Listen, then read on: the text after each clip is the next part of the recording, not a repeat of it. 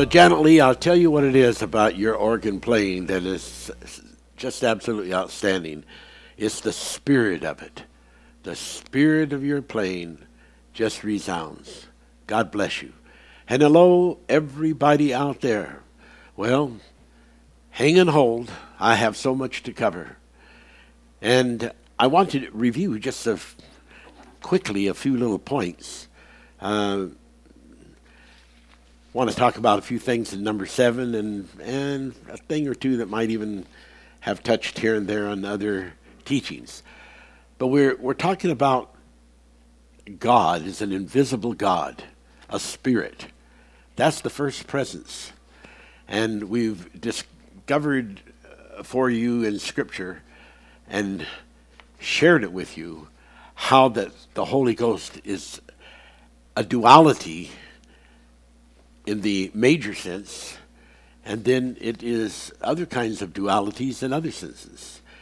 And that the Holy Ghost, you know, it, it has a, a, a spirit uh, part, a father part, a son part, and there is the Holy Ghost's first presence, the Holy Ghost's second person, uh, the Holy Ghost uh, as the Son. So we got we got this, the Spirit, the Father, the Son, and the Spirit. Of course, if we're talking the first presence, the, the Holy Ghost of the God of gods that never leaves the first domain, then that's the first presence representation in the first person of the Holy Spirit.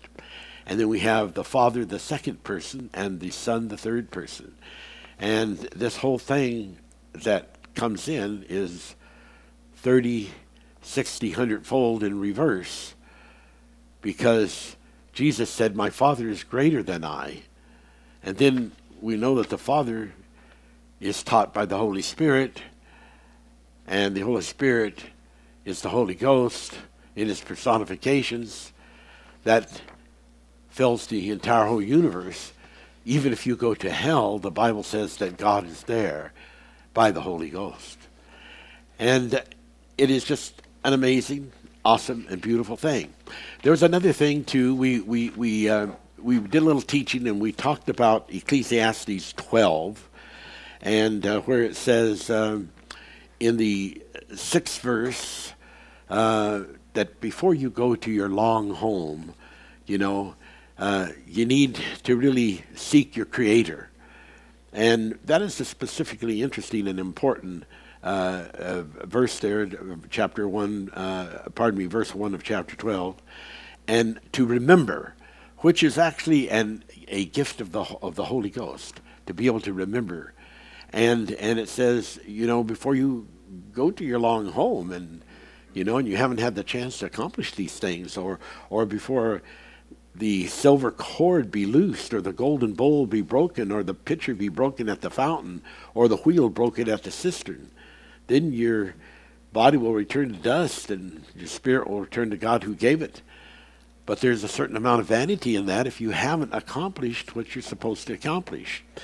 So someone says, well, could you more specifically describe the meanings of like the silver cord, the golden bowl, the pitcher at the fountain, wheel at this cistern? Sure. Write this down. Silver cord, flesh life of man. Golden bowl, spirit of the flesh man. Pitcher at the fountain, soul essence of man. Wheel at the cistern, processes of regeneration of the spirit soul of a mortal. Then we have so much Oh, we want to go over a few things of, of seven that are just so absolutely outstanding. Uh, one of the things, you know, like last week, there was uh, 12 circuits that I never even got to read and finish on last week. We're to, maybe I'll touch on some of that right now, and we'll uh, reconvey just a few points of number seven. Um, keep in mind in our teachings that the heaven of heavens, heaven of heavens, is a pure energy spirit world called the first domain. and entities um, uh, do not have physical bodies. There are no males or females, no sex orientations in the first domain. Someone says, well, there's the Father. That is not the first domain. That is at the Father's house, planet, which is in this universe. And it's very clear in the 14th chapter of the book of St. John that that is the case. It's a place that still has to be prepared and made ready. You don't prepare anything to be made ready in the heaven of heavens. Now, God is, is spirit in the first domain of the heaven of heavens. He's not the Father, not the Son, not the Mother. He is a spirit, and they that worship God in the first domain worship Him in spirit. And we have to learn, even in not in not being in the first domain, to worship in the spirit. We'll talk about that uh, later, Lord willing. Spirits do have individual personalities and they each have their own unique spirit mind intelligence and memory and resonance. So each spirit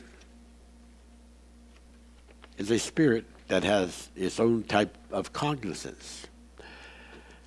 Now, there were 12 circuits that I just ran out of time. I didn't get to mention, but it repeats this one that I just said, which is in John 4 24. God is a spirit, and they that worship him must worship him, must worship him in spirit and truth. And I think that people need to take a look at that and say, well, how am I worshiping God? Well, I think that most of the time that when a lot of the Christians worship God, they're worshiping Jesus Christ in the body of flesh. And um, uh, they are missing out on the reduction. They're missing out on the important thing that Jesus taught in the Lord's Supper.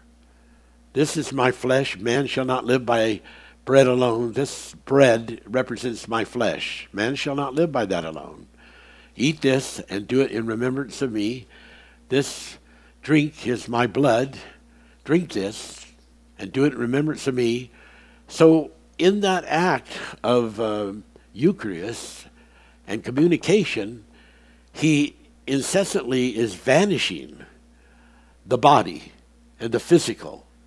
And when you vanish it, what is left, as in this verse I read in, in uh, Ecclesiastes, when the body ceases, then it says the spirit returns to God.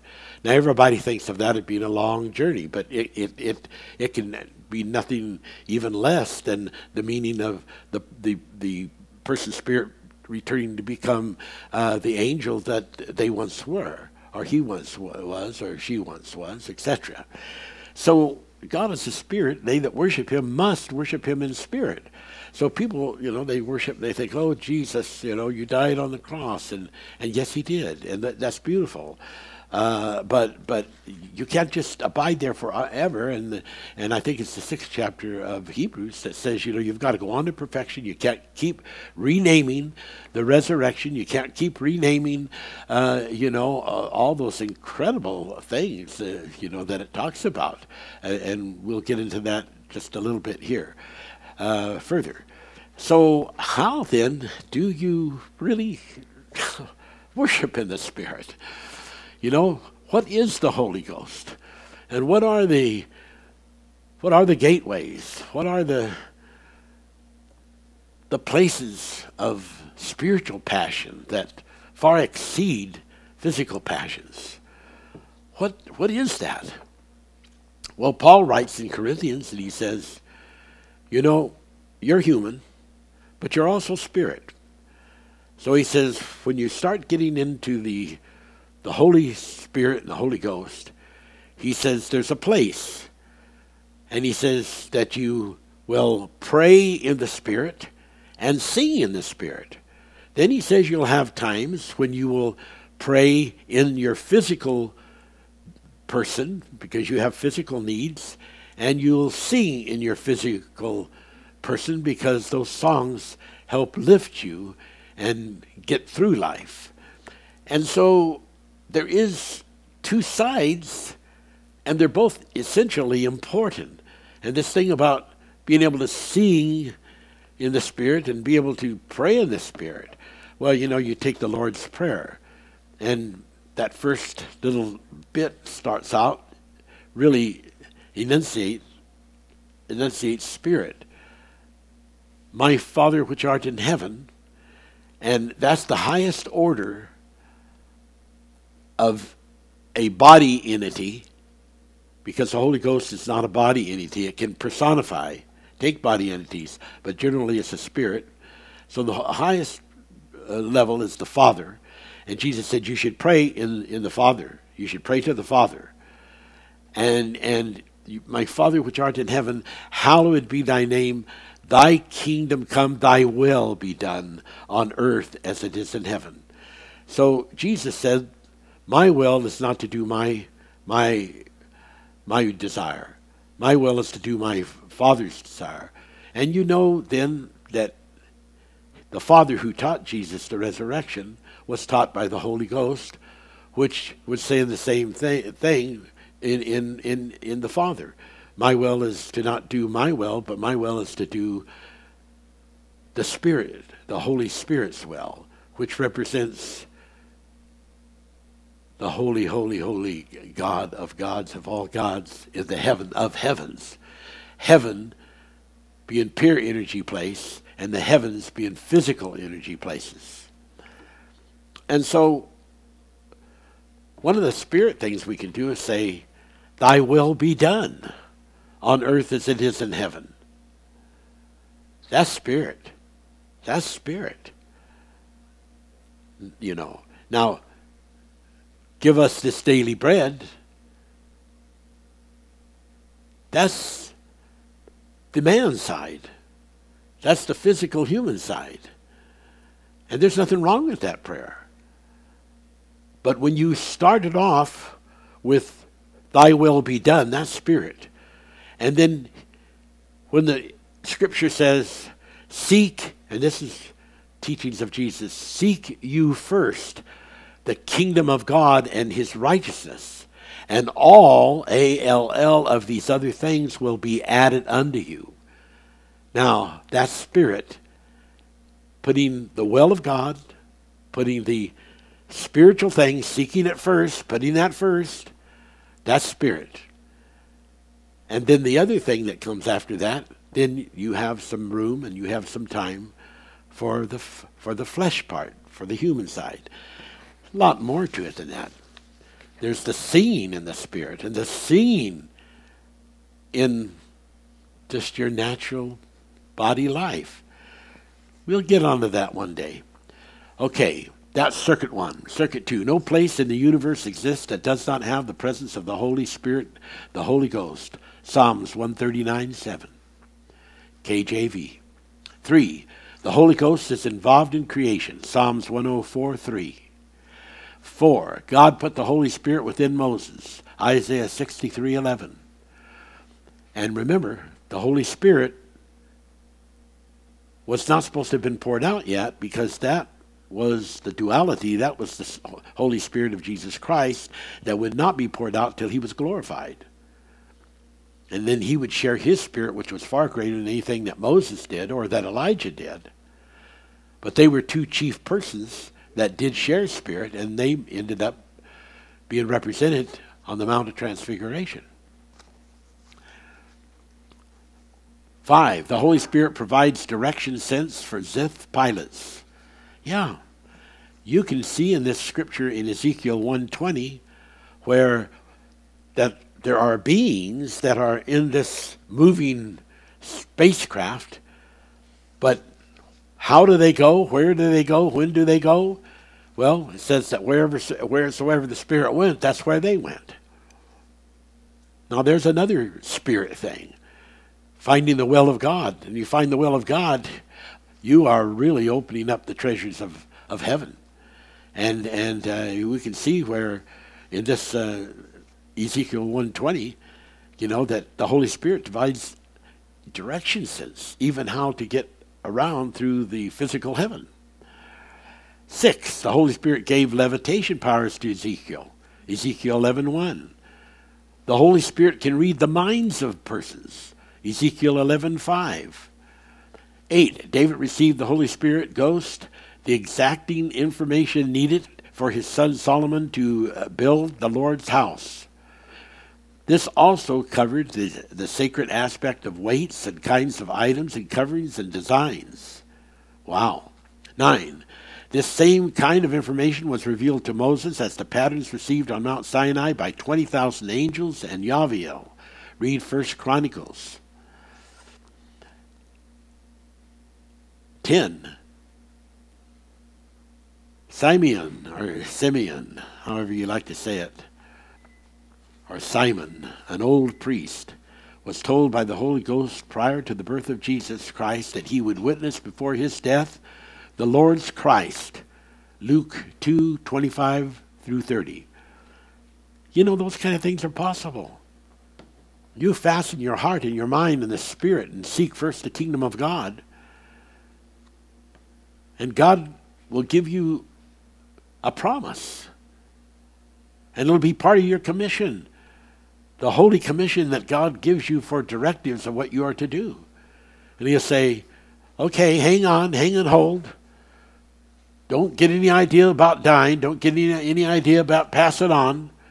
Because you are not to pass on until your eyes have laid upon the Lord's Christ that's going to be born and brought into the temple where you are. Wow.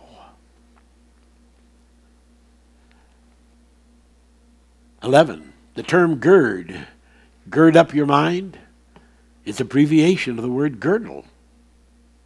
That's G I R D and girdle, G I R D L E, as in gird up the loins of your mind. 12. There is the curious girdle of Exodus 28, 27 through 28, Exodus 28, 27 through 28, and the golden girdle of Revelations 1.13. These belong to great mysteries to be revealed at some time not too long from now. Wow. Well, Come dream with me. A Holy Ghost wish. Open the unexpressed Holy Ghost, the unexpressed Soundtron, the unexpressed Orasol, the unexpressed spirituality. Even there's some fantastically good things that are not expressed. That if they were expressed in your body, in your DNA, you would be far more healthy and have far more strength and far more character. So we need to express the unexpressed. Are you engaged with a search? A search for your inner and outer connections? Are you engaged in searching connections to the wave forms? and the skyscapes of the universe. If you want to know what love really is, answer the question what is the Holy Ghost? If you want to find your destiny while on earth, answer the question what is the Holy Ghost? If you want to understand the purpose of your life, ask the question, what is the Holy Ghost? If you want to feel the vibrations of life, if you want to see the auras of life, if you want to understand the present meaning of time, if you want to understand what the future holds, ask, what is the Holy Ghost? There are things that are to be expressed that are unexpressed. There are things that are to be known that are unknown. God wants you to cross from the, the, the gulf of, of ignorance into the gulf of revealed light, manifested light. If you want to know what is immortality, what really is immortality, if you want to know how to plant a garden of paradise in your mind, if you want to discover the, the, the closest treasure nearest to you? What is the closest thing? What is the closest gift I could I could at this point open up with just where I'm at right now, just as I am? What what cleansing wave could come my way? And I'm just not that far from it. I can almost touch it. I can almost feel it. I can almost breathe it. What would that be? Ask the Holy Ghost, what is the Holy Ghost? Wow. If you want to stroll in the sparks that lit the cosmic generations, if you want to breathe eternal, eternal ages, if you want to kiss with the holy kiss that reveals ancients and heals, if you want the power of will that brings you to speak poems which can create stars and fill nights with their beautiful shinings. Yeah. Wow. God is speaking to some people out there. I can feel it. He's definitely speaking to some people. If you want to become spiritual, enough to shine like the sun, to shine like the star, to raise living things from the dust, if you want to be of a nature that has a personal relationship with God, if you want security for your family and yourself, if you want to find the, the consciousness, consciousness, whoa, the consciousness of your soul, something else that is unexpressed. If you want to find the consciousness of your soul, ask the Holy Ghost. Ask the Holy Ghost to reveal that illusion and show you what the consciousness really is. If you want to have peace that passes beyond all perturbance, if you want evidence about truth, then pray, My Father who lives in heaven, your kingdom come, your will be done. Wow. God is speaking. God is speaking. Well, what is this thing on consciousness? Well, that can be quite the subject. This thing on consciousness is uh, unusual, and it's a subject that um, we need to talk about, and let's just mention a few par- parts of it. What is consciousness? But do you know that recently, not that long ago, I was sharing this with you, I think last week or the week before, that they discovered that when a person speaks into their body, and they speak in the language that they understand, ha- as they understand it, that your DNA and your cells are able to read that in the knowledge of what your body is conveying.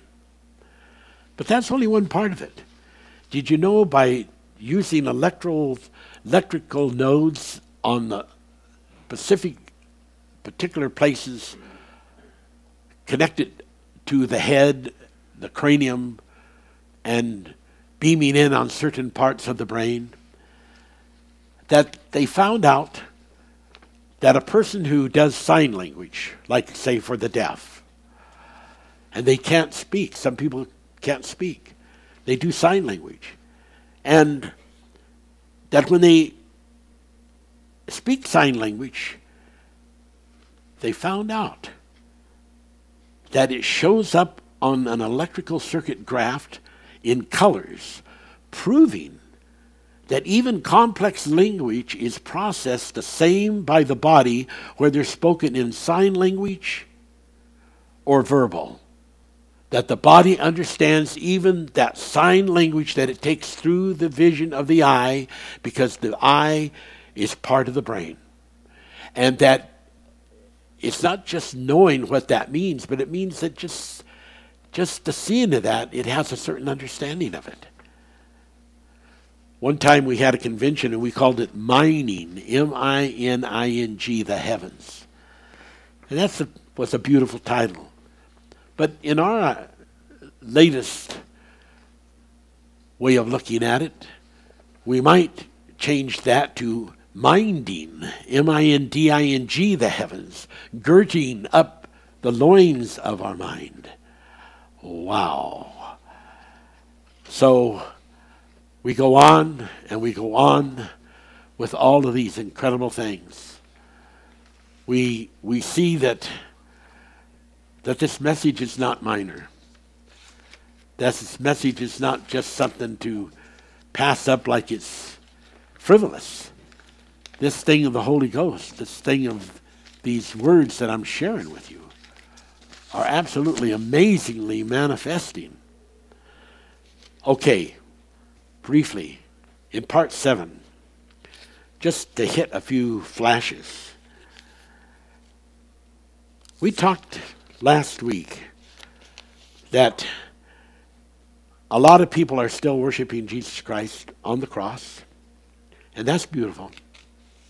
But the scripture does say, let's go on to perfection, not laying again these wonderful works, because you're supposed to have achieved that, and once you achieve it, then you go on, on up the steps of the ascending lattice ladder.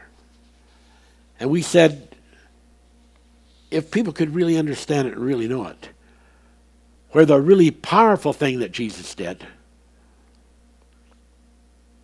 which was before the cross, was when he was led by the Spirit up to the Mount of Temptation and he defeated Lucifer, Satan, on that mountain. That was the real victory. And that was a prelude to the Mount of Transfiguration. That prepared him for the Mount of Transfiguration. You know, when he was up there, Satan said, Let me show you what I can do. And he took him around. The Bible says the devil did this. And took him up and set him on top of like of a high temple type of thing and set him up on another spot, maybe took him up a, a zam and showed him all the world and said, This can all be yours if you just fall down and worship me. Jesus said, You get behind me, you dirty devil. Don't mind if I threw in a couple adjectives there. And so as we look at those things that we covered last week, they're so important. We emphasized in the 68th chapter Psalms the 20,000 angels in their ships that came down on the mount and revealed the patterns to Moses. And that later, how that the Spirit revealed those same kind of patterns to David. And David gives the, the testimony of that. And he tells it in the Bible that the Spirit the Holy Spirit taught him those things.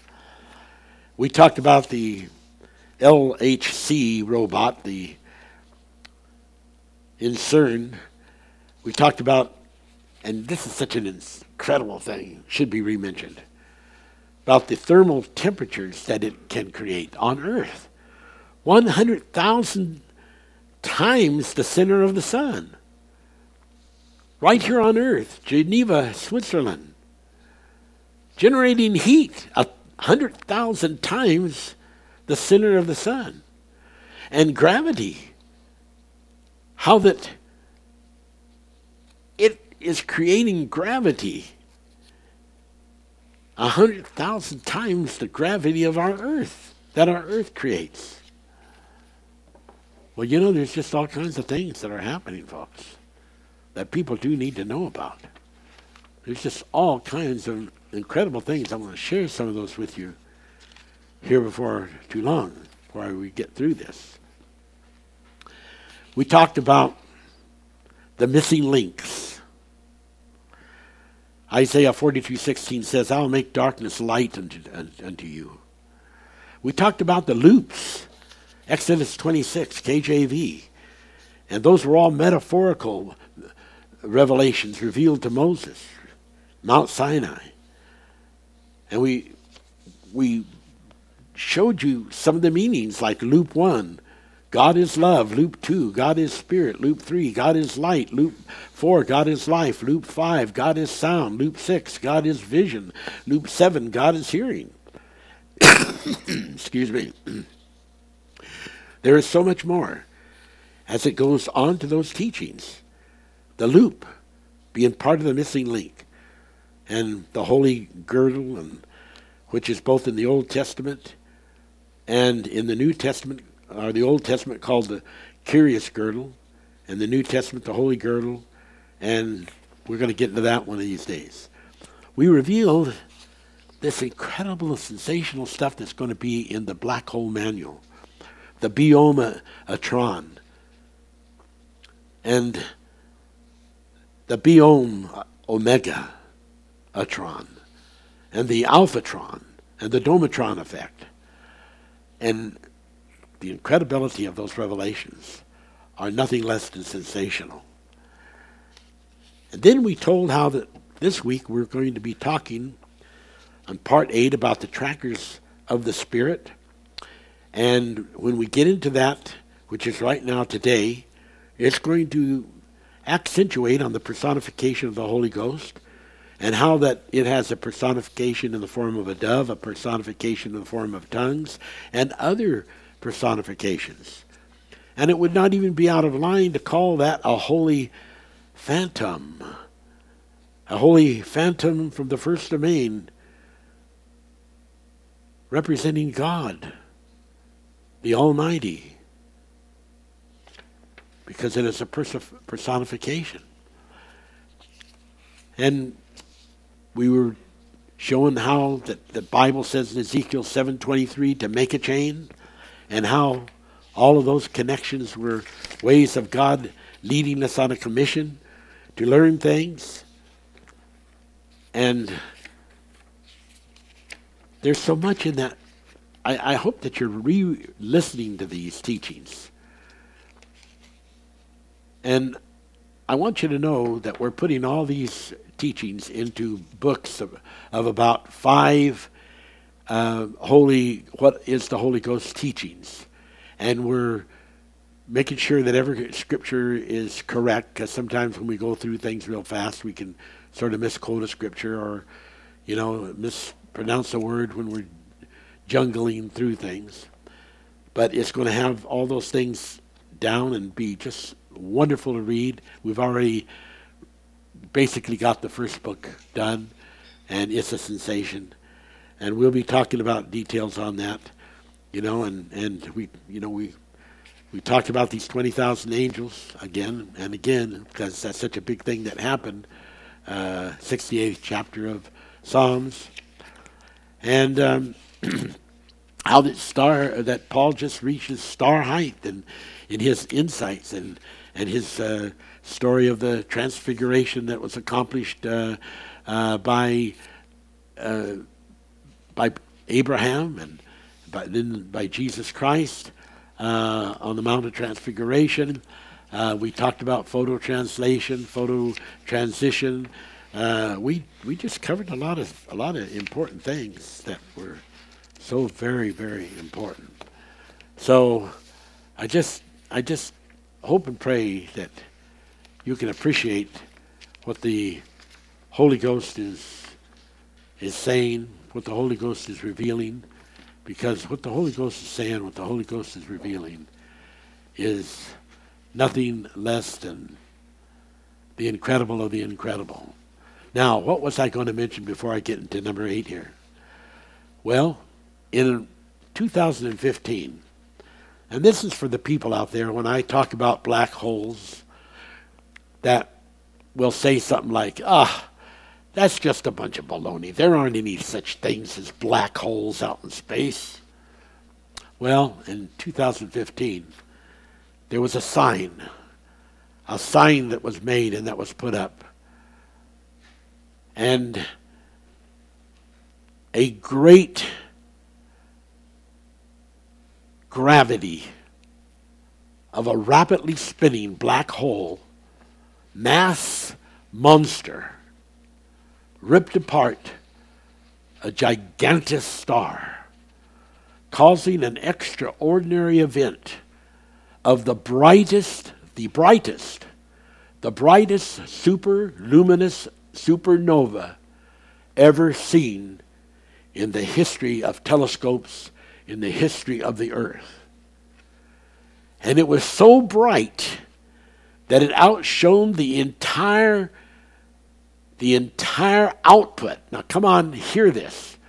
So bright, it outshone, it outshone the entire output of the hundred billion stars plus of the Milky Way. All of the stars of the Milky Way, uh, over a hundred billion of them, of our galaxy that we live in, this one explosion that happened as the black hole was ripping apart this gigantic star.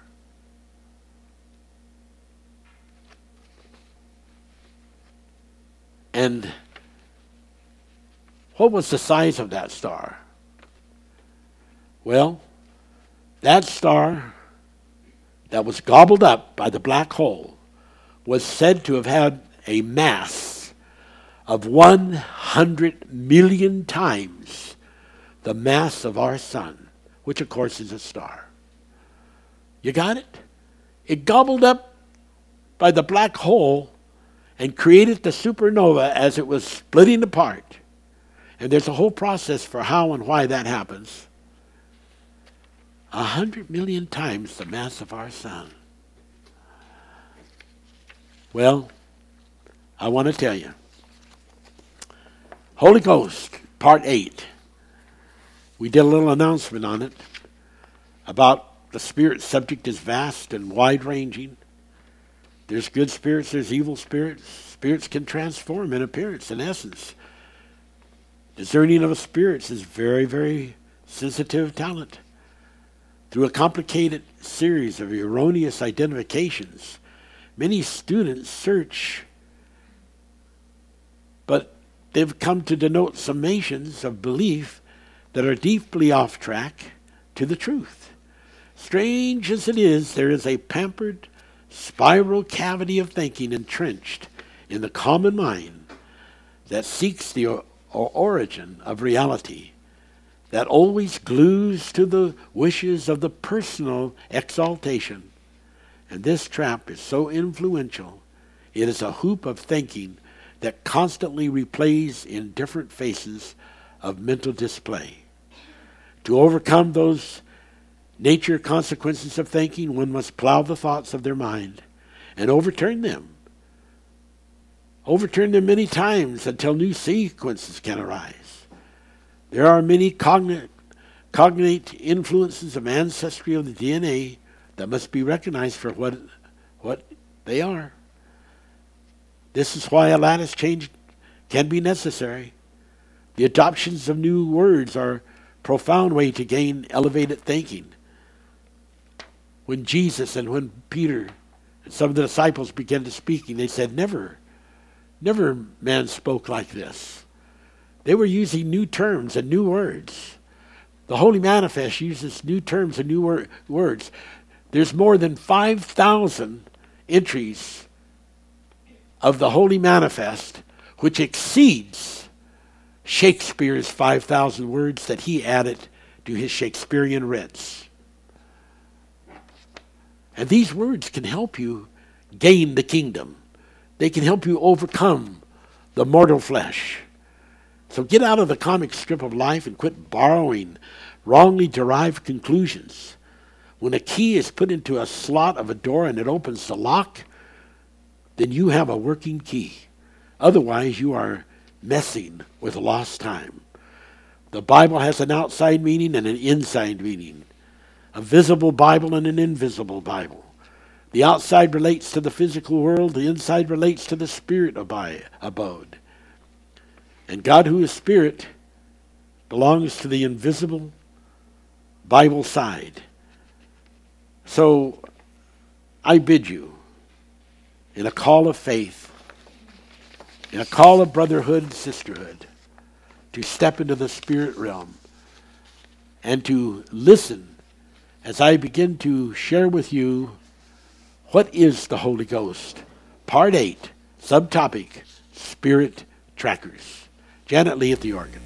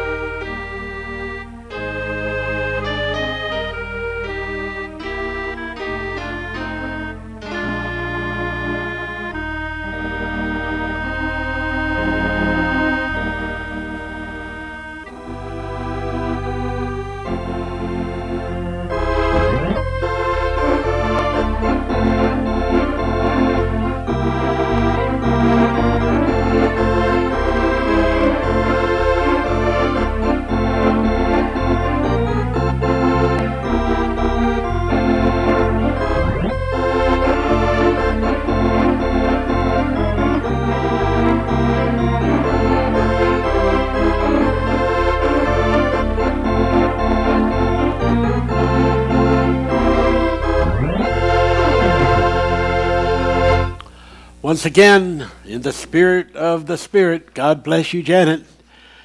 And here we go, ladies and gentlemen. What is the Holy Ghost? Part 8, subtopic Spirit Trackers. There are those people who try to get who try to let the Holy Ghost breathe on them. You know the song, Let it breathe on me, let it breathe on me. And they have great difficulty in breathing the Holy breath in.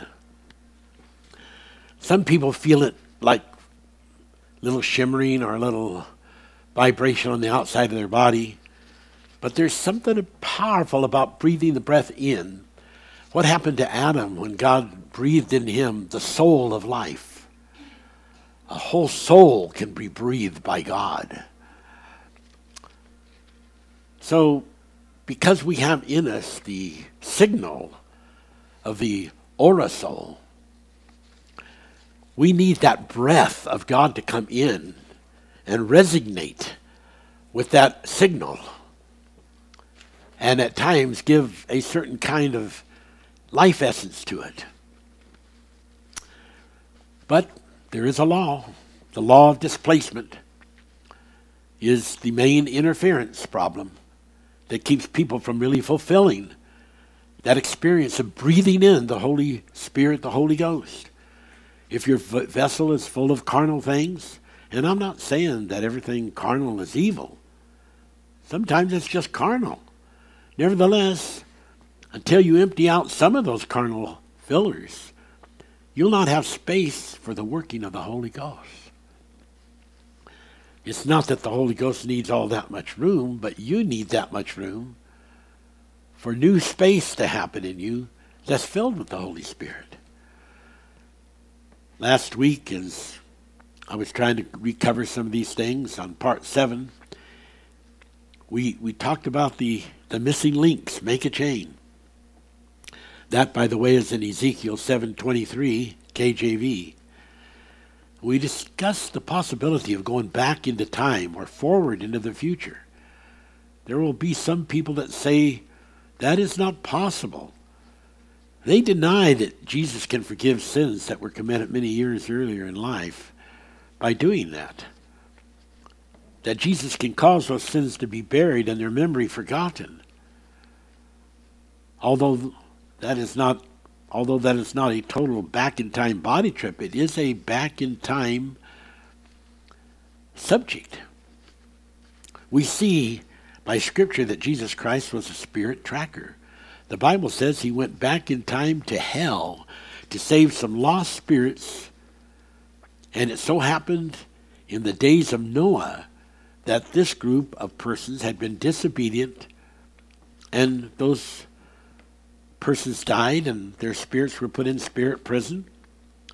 So Jesus went back hundreds of years with his spirit tracking to minister to minister and free those bound spirits. Now check it out. 1 Peter 3:18 through 21 KJV. 1 Peter 4 6. It's Bible. In astronomy, lots of things are happening today. I could tell you things that would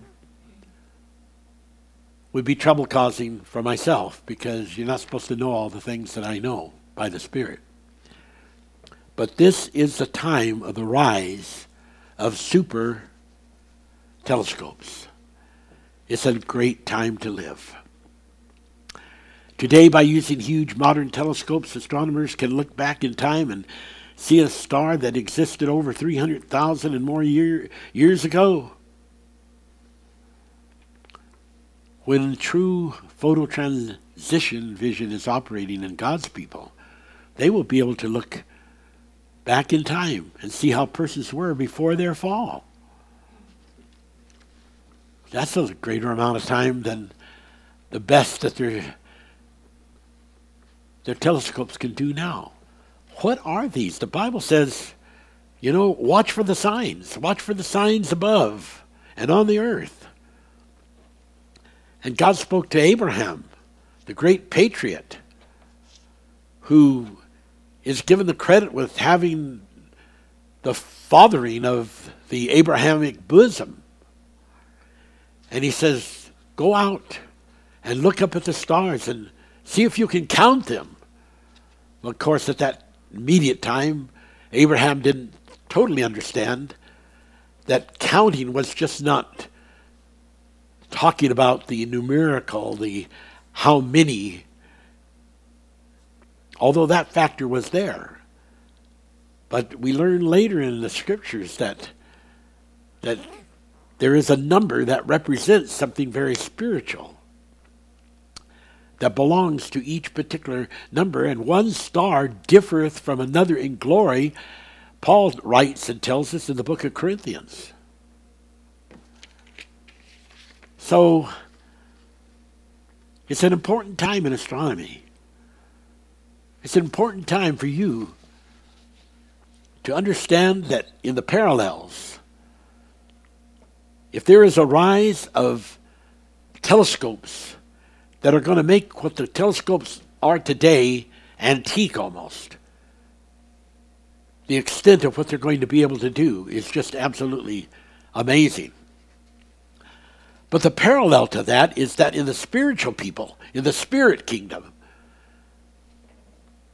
there should be an equal and better rise of the Spirit, of being able to see, and this revelation about photo transitions and photo translation. It's all a part. It's all a part of that incredible, awesome. Being able to see. It is a rise of spiritual, spiritual seeing. Seeing that far out advantages the telescopes. John the Baptist, when he saw Jesus coming to one of his river baptizing services, he said, Behold, and he's talking to his disciples, I have baptized you with water. But here comes the Lamb of God whose shoes I am not worthy to latch. He will baptize you with the Holy Ghost and fire. Ah, what a telescopic, a spiritual telescopic vision that John had. How he incorporated the differentiation of the river baptizing, which was his ministry, in comparison to the spirit baptizing. And the walk of his ministry to the walk of the ministry of Jesus and why he says, I, I'm not worthy to latch his shoes. Because he will baptize you with the Holy Ghost and fire. You need to ask the question what is the Holy Ghost? You need to have that on your mind almost day and night. It needs to become an incessant part of you, a desire, a, a swelling, growing, flowered, pushing the soil of your life and bursting out its pores. The physical baptism, the resurrection, and all of that, all has its place. You want to read this thing that I read to you about John the Baptist and what he said? Yeah, look it up. Verify it. Matthew 3:11 KJV. But the physical baptism and resurrection is important, but not near as relevant. Now, now some of you might flip out when I say this. The physical baptism and resurrection is important, but not near as relevant as is the universal work of the Holy Ghost. How do we know that? We know that because in Hebrews 6 1 2, it lists all of the things, including the baptisms, including many, many things, resurrection, all the different ministering. And it says, setting aside those things, let's go on. And, th- and those are principles. Set inside those principles of the foundations of the doctrines of Jesus Christ. Let's go on. Let us go on to perfection. That's how we know it. So, the beauty of the beauty. You must lay aside the repetition of preaching, even of the resurrection and the baptisms. Otherwise, you're never going to get out of grade three. It's important to absolutely derive at the vivid reality. Here, then, is a back in time and forward into the future revealed about time travel. The Bible teaches that Levi paid tithes in the loins of Abraham and how that a spirit transfiguration can bring the effect of a transfer of a spirit. Hebrews 7 9 through 10 on this thing about the loins of Abraham. So, the effect of a transfer of spirit without that spirit leaving its actual position. Whoa.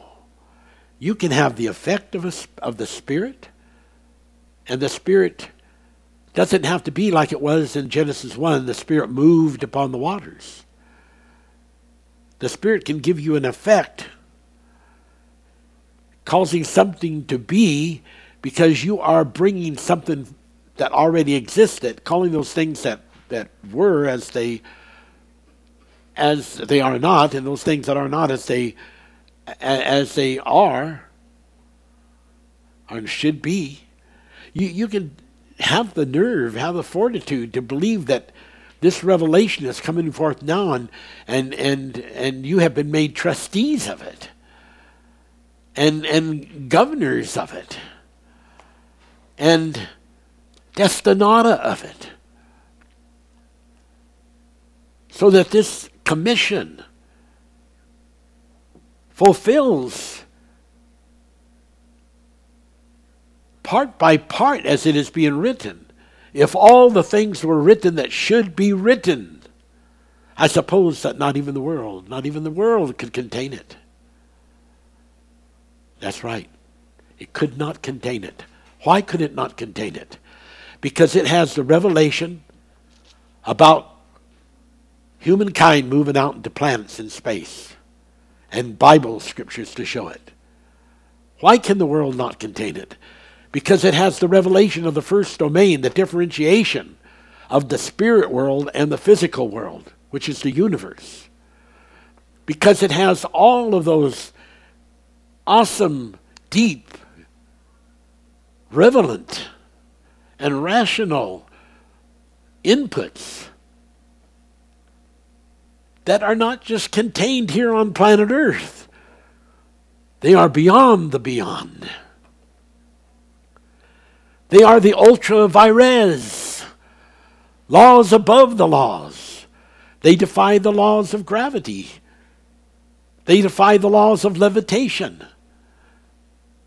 They defy the laws that say Nothing can change.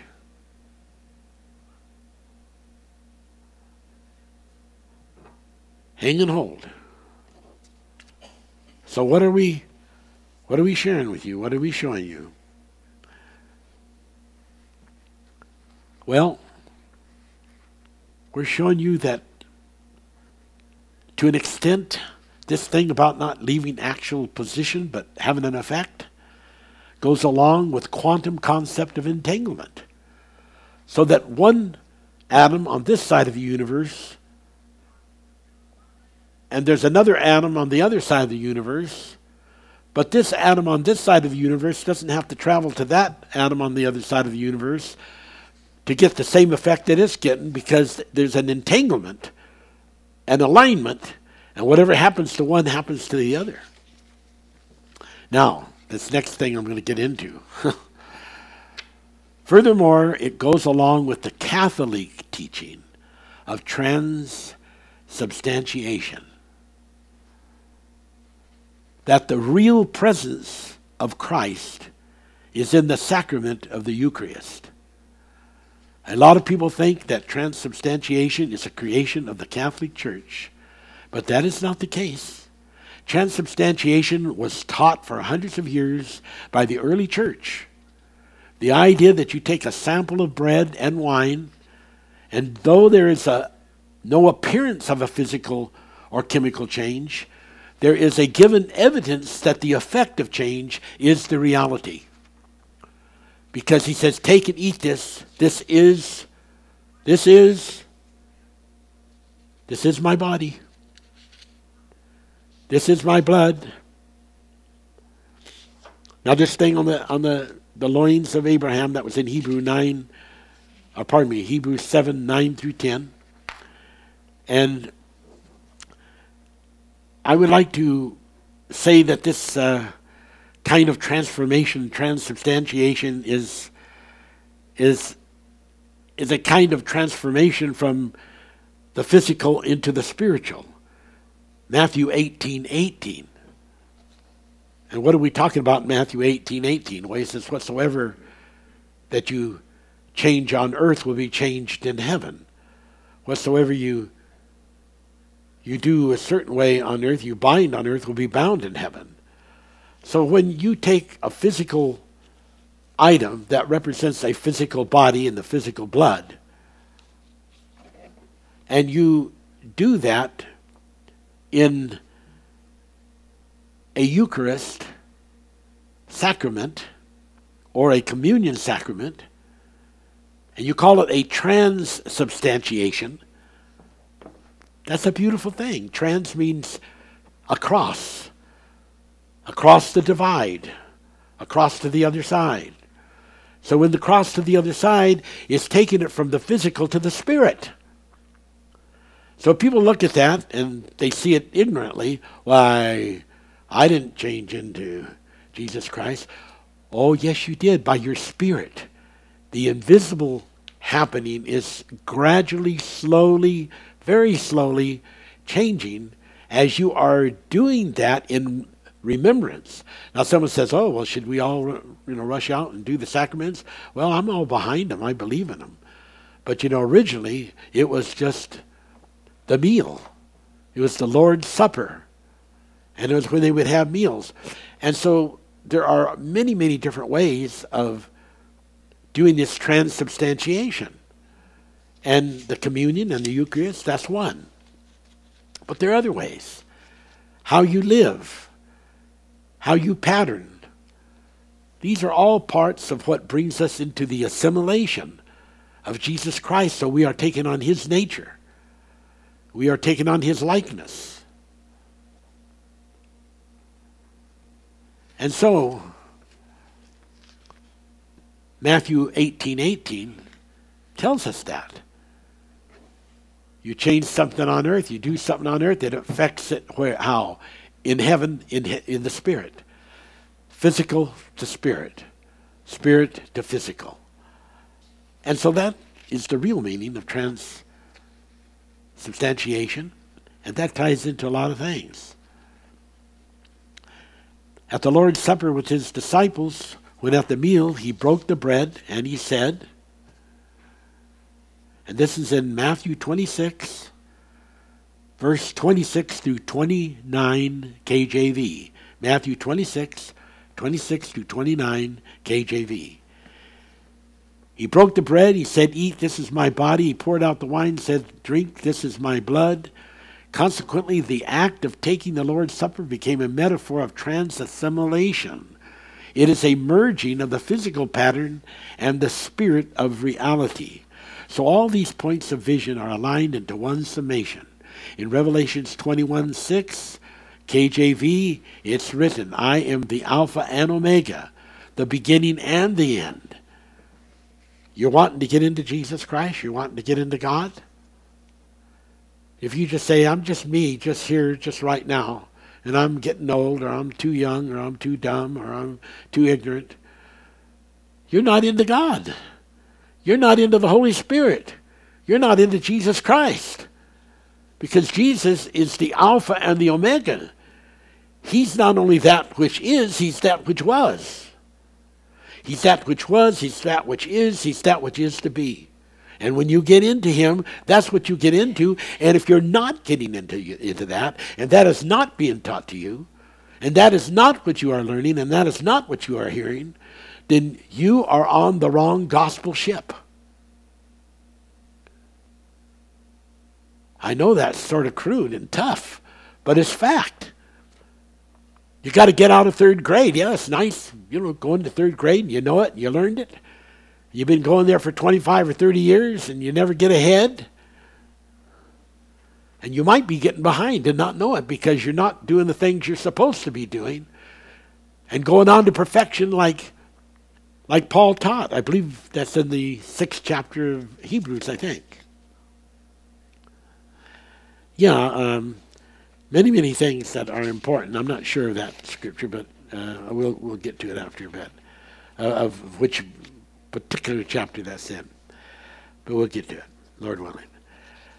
So, this merging of the physical pattern, this spirit of reality, so all these points of vision are aligned unto one summation. Unto one summation. And what that amounts to, um, as I started to read in Revelations 26, uh, 21 6, KJV, Revelations 21 6, I am the Alpha Omega, the beginning and the end. I will give life, fountain waters unto whosoever is thirsty the knowledge of the Alpha, the Omega, that which was, that which is, that which is to come, are the fountain of waters of life, the act of communion or Eucharist, are beautiful ways to remember the Lord Jesus Christ, and our sown steps of regeneration to Him. These divine services were in the beginning a meal time communion. There are many other ways to commune with Christ in the acts of trans assimilation. The story uh, and and get get a hold of this so that you don't lose it. This joining of one spirit, this uh, this therefore coming into one spirit. Uh, that is so so important not not uh, to to uh, miss. Um, you know, I, I, I, just I just don't want you to miss it. Uh, let's read that last part again. Therefore, you will be able to have a spirit to spirit merging that with long lost a loved one or saint. Keep in mind this kind of spirit tracking is not in regard to the first domain, uh, the heaven of heavens. Uh, that does not happen there, not in that same sense. There's a different kind of mind merging, but that's we're not talking about that just exactly right now. Uh, the way that happens there, this that does not happen there. So there, so until after the universe recedes back into the singularity or what is to become after that white throne judgment, there are thousands upon thousands of years to have searches uh, by track, spirit trackers, if not on Earth, then one of the other planets that humans will have expanded to. And uh, a good scripture for that is the joining into one spirit, 1 Corinthians 6.17. 1 Corinthians 6.17, spirit to spirit merging. This is a beautiful, beautiful thing that the people of God have lived as an unknown. And God is moving us up, up, up the road. God is moving us. Blessed be the name of the holy living God. Wow. So, spirit trackers. Some day individuals will have a spirit Holy Ghost surge of desire to want to see their loved ones that passed on or a saint. In the first seeking, it may be as though one would search the stars and the heavens and seem not near at all to finding their loved one or their soulmate or a particular saint. But then one day the heavens will open and the spirit you are seeking will be like a mighty rushing wind of the Holy Ghost, and you will be able to hear your voice and will hear the one you are seeking, and you will each recognize your call. Therefore, let me repeat this again. You will be able to have a spirit to spirit merging with that long lost loved one or saint. Keep in mind that kind of spirit tracking is not in regard that we're referring to now in the first domain, but the heaven of heavens, the heavens of physical worlds. This does not happen in the first domain until after the universe recedes back into the singularity and that can be thousands of thousands of years before all that's going to happen, before the universe is going to close. So a lot of this thing that people are being taught about time is something that is just way off. They don't understand. They don't understand what the Bible is really teaching. So the story is to be told that is to be told, that should be told, is about Jeremiah and the Matthew story of Rachel. After the slaughter of her children, Rachel, weeping for her children, refused to be comforted. There were many mothers who must have wept for their children, but none of them were mentioned except Rachel. Of course, that is because Rachel, the wife of Jacob, was the was like a mother of Israel. So the name Rachel, as used, means she stands as a collective for all mothers who suffered this same tragedy. The scripture is evident. The scripture is evident, and this is important, that this event was very extreme and sudden when the army of Herod descended on them executed their sons, two years old and under, in Bethlehem and the coast area nearby, in hope of destroying the child king to be Jesus the Christ. The event was so extreme that the mothers were put into shock as before their eyes, for no reason that they could understand, their children were killed. Check it out Matthew 2:16.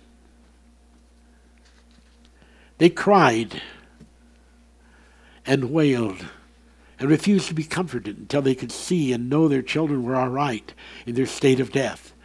So the scripture deeply reveals that many of these mothers of their pre-prophesied event were allowed to search and find their children in the spirit world during a short time of merging. And it would take a lot of scripture for me to be able to really get to all the roots and everything to show you this.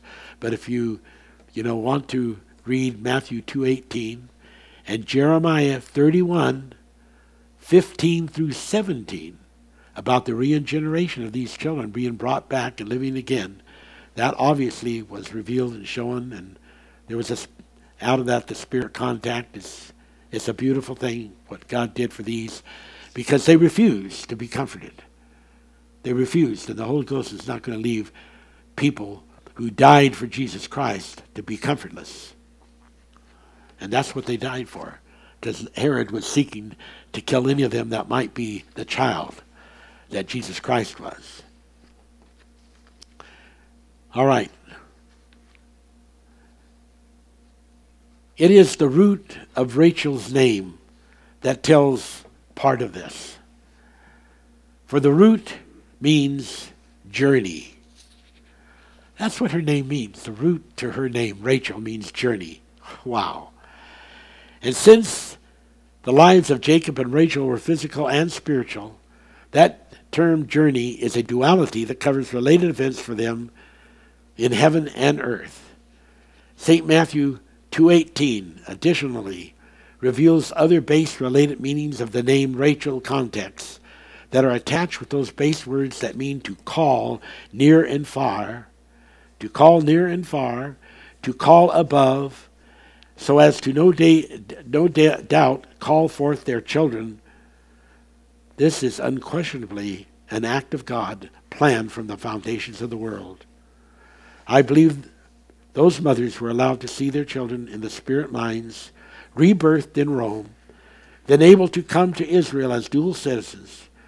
Check out Strong's Concordant, Concordant Greek Dictionary, G for Greek 3870, G 38770, and G 2564, and read the ancient prophecy, Jeremiah 31, 15 through 17, KJV but before anyone gets too caught up with their own interpretations as to what I am introducing, let's talk about visions in addition to eye visions, which is connected to the brain.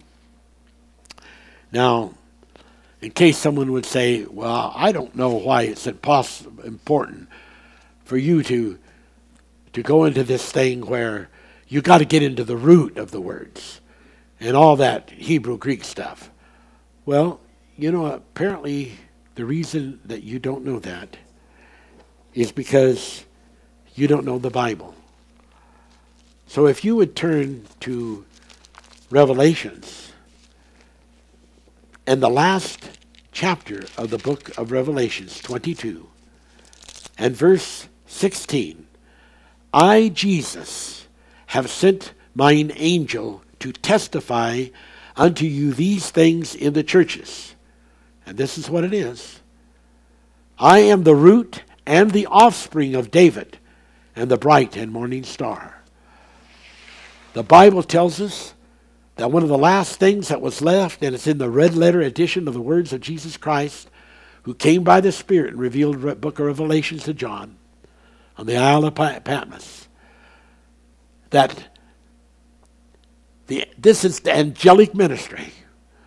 It's angelic ministry to the church to understand the root and the offspring, to understand the proper genealogy, to understand the proper connections, to dig into the Word of God. Dig, dig, dig, dive into it. And it's the Bible, ladies and gentlemen. And so don't let someone steal away from you the privilege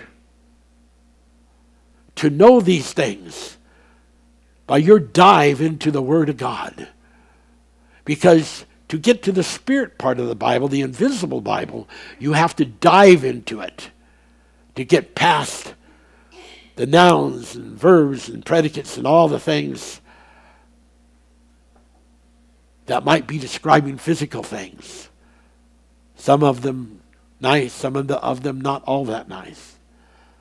You've got to get into the spirit to really understand what all that that means. It's a dive. Blessed be the name of God. Blessed be the name of God. Wow. And so, what do we we come to? Well, not all kinds of visions are the same. Visions can have different magnitudes. Solomon had a vision in which God spoke directly to him. This was not just a dream, it was a spirit dream. You see, there are many, many different kinds of dreams. And if we went to the awesome book of Job and we were looking at Job 33, we would see a very important revelation there in Job 33 verse 14. For God speaketh once, yea, twice, yet man perceiveth it not. Now, some people say, oh, well, he, he repeated it. Not necessarily. It means that he has more than one way of speaking, more than one way of, of doing things in that dream world and in the vision world. God speaketh once, yea, twice, yet man perceiveth it not. In a dream, in a vision of the night, when deep sleep falleth upon men in the slumberings of their bed, then he openeth the ears of men and sealeth their instructions. It's there in your mind. It's there in a state of suspension. There's things that have been sealed in you, and these are things that are unexpressed that need to be expressed. And there are these different kinds of visions and these different kinds of dreams. Visions can have different magnitudes. Solomon had a vision, as I said earlier in my reading and my ministering. And God spoke directly to him. This was not just a dream, it was a spirit dream. Most dream visions are subconscious visions, and to most extent are sleep visions deep sleep, I. As to dream visions, some visions are deeper than others. Some dream visions are on the fringe of spirit mind perception, or reception, rather. The fringe of spirit mind reception. A true spirit vision has mind travel capability. I'm not referring to dream vision mobility. Most spirit visions are photo transitions and the highest state of a spirit vision is a photo translation. The Lord appeared to Solomon in a dream. The Lord appeared to Joseph in a dream. That's the way of God. It's the way of God. Photo translations can share their spirit with another person and have mergings of their spirit minds. They can be a transfiguration. The highest, highest photo translation of the spirit is when a person reaches independent travel. This information is not the category of the chemistry dreams or the figment dreams made up from chemistry signals and parts of the episodes of life information that goes through your perceptions in your brain. Sometimes an array of body chemistry is set off by stress or nervous tensions and produce picture fragments that are mixed with memory. Other times there are memory figments that cooperate or pardon me collaborate together to make vision dreams. So these figments are like little subatomic particles that form an atom. And they form a a neuron. And that neuron has information in it. And so sometimes, let me read it again. An array of body chemistry is set off by stress or nervous tensions and produce picture fragments that are mixed with memories. Other times there are memory figments, different than fragments, figments that collaborate together to make vision dreams. Now, vision dreams is different than spirit dreams. There's all these different kinds of dreams, all these different kinds of visions. So important for you to understand this. Prophecy vision dreams come from the brain sensory perception terminals, some which are located via the basal ganglia, which nerve stems are near the solar plexus where the spirit abides. The dual spirit photo translation also allows alignment and entanglement of the physical body house of the spirit. In some of these photo translations, a person may begin to experience recalls. As said, wow, wow, recalls. Well, that takes us back to the Holy Ghost. That takes us back to the Holy Ghost, and the Holy Ghost, um, the Holy Ghost will will help us will show us memories that have been lost. And the Bible calls it in the Old Testament restoration of the paths, restoration of lost paths. So here we go. This thing is so important on these recalls.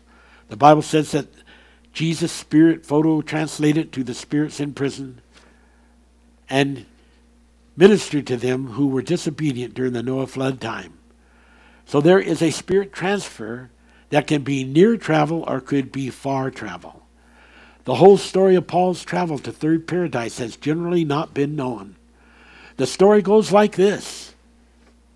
And by the way, this thing on paradise is in 2 Corinthians 12 14. Or uh, pardon me, start that over. 2 Corinthians 12, 1 through 4. Can't leave out my hyphen there. 2 Corinthians 12, 1 through 4. The whole story of Paul's travel to third paradise has generally not been known. The story goes like this. After Paul's conversion, when Jesus appeared to him on the road to Damascus, Paul began to have he began to have miserable regrets about the part he had played in the stoning of Stephen. Paul felt that his error was such a sin, it made him chief of those sinners. Paul, Paul's great desire, his great desire, and this is important, don't want you to miss it, was to meet Stephen wherever he had ascended and to offer in person his asking of forgiveness. The whole story of Paul spending five years in a desert hiding place, seeking God, was to a large extent about the Stephen stoning. In fact, the spirit travel of Paul to paradise did allow him to go to the Father's house and meet with Stephen and converse his sorrow, converse his sorrow. I want you to get this, folks because of the part he Paul had played in his death on earth. The one confusing thing when he got there was the swoons that exist on Artura, the Father's house. And that is such a complicated thing to understand and to explain that it was called unlawful to be uttered, especially at that time. He could not tell about the swoons. He could not tell about all that transition, which has now been made lawful. And he was told he would be off limits for him to reveal. So, another complication was when talking to Stephen, he could not be sure if Stephen was in a physical body or a, or a radiant made visible that seemed to have physical mass. Now, suppose that at the time that Paul went to the Father's house, that Stephen was in a swoon. Then he would have had to take a body something like what Jesus did when he appeared as the gardener and when he said, Don't touch me, I have not yet ascended. And it would look very real. It would, it would, it would look exactly, it would be like a hologram and look exactly like a body. But if you put your hand and tried to touch him, your hand would go right through his body. It was a radiant, a spirit radiant, which looks very much like a body. And so Paul didn't know whether Stephen was in a body or in the spirit, but he knew there was something there. And he knew this thing that he couldn't speak about, which was which was the sluice, had something to do with it, but not all of the details at that time. He was told they would be off limit, and you see why. So there's a lot more that I could give you in the way of scriptures with this. But we'll save that for another time. Maybe we'll be able to get to it on part 9. Paul learned a masterful lot on his trip to paradise. He talks about a time persons will be known as they were once known. Inasmuch as a person may have had several lives via regenerations, when one person's mind spirit goes into a merging with another person's mind spirit, a story of life sharing exchanges a line between those who do the merging. So they align with not go back into their other regenerations, but with the regeneration that is in alignment to them, they align with that spirit when they go into the mergings. And they have the exchanges then of the, that alignment called mergings. Pardon me. So Paul merged with Stephen, and it gave Paul a great advantage. Never think all your potentials are, are forespent. Most of the time, it's just a matter of sense development. Don't allow your nerves to create a friction that restricts the breath of God that's trying to breathe upon you and in you. There are many systems of psychoanalysis, but most will crumble with time. The Holy Ghost sees all, knows all. The Holy Ghost is the answer to understand manifest reality. A big takedown to many people comes from agitations in their mind.